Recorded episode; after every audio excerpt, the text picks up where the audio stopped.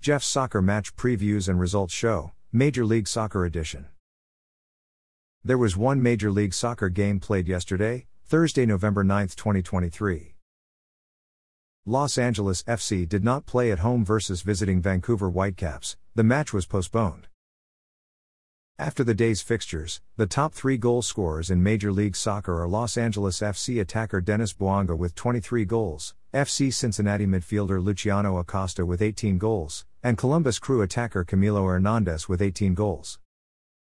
After the day's fixtures, the top three assist leaders in Major League Soccer are Atlanta United FC midfielder Thiago Almada with 16 assists, Vancouver Whitecaps midfielder Ryan Gauld with 13 assists, and FC Cincinnati midfielder Luciano Acosta with 12 assists. Thanks for listening to this episode of Jeff's Soccer Match Previews and Results Show, Major League Soccer Edition.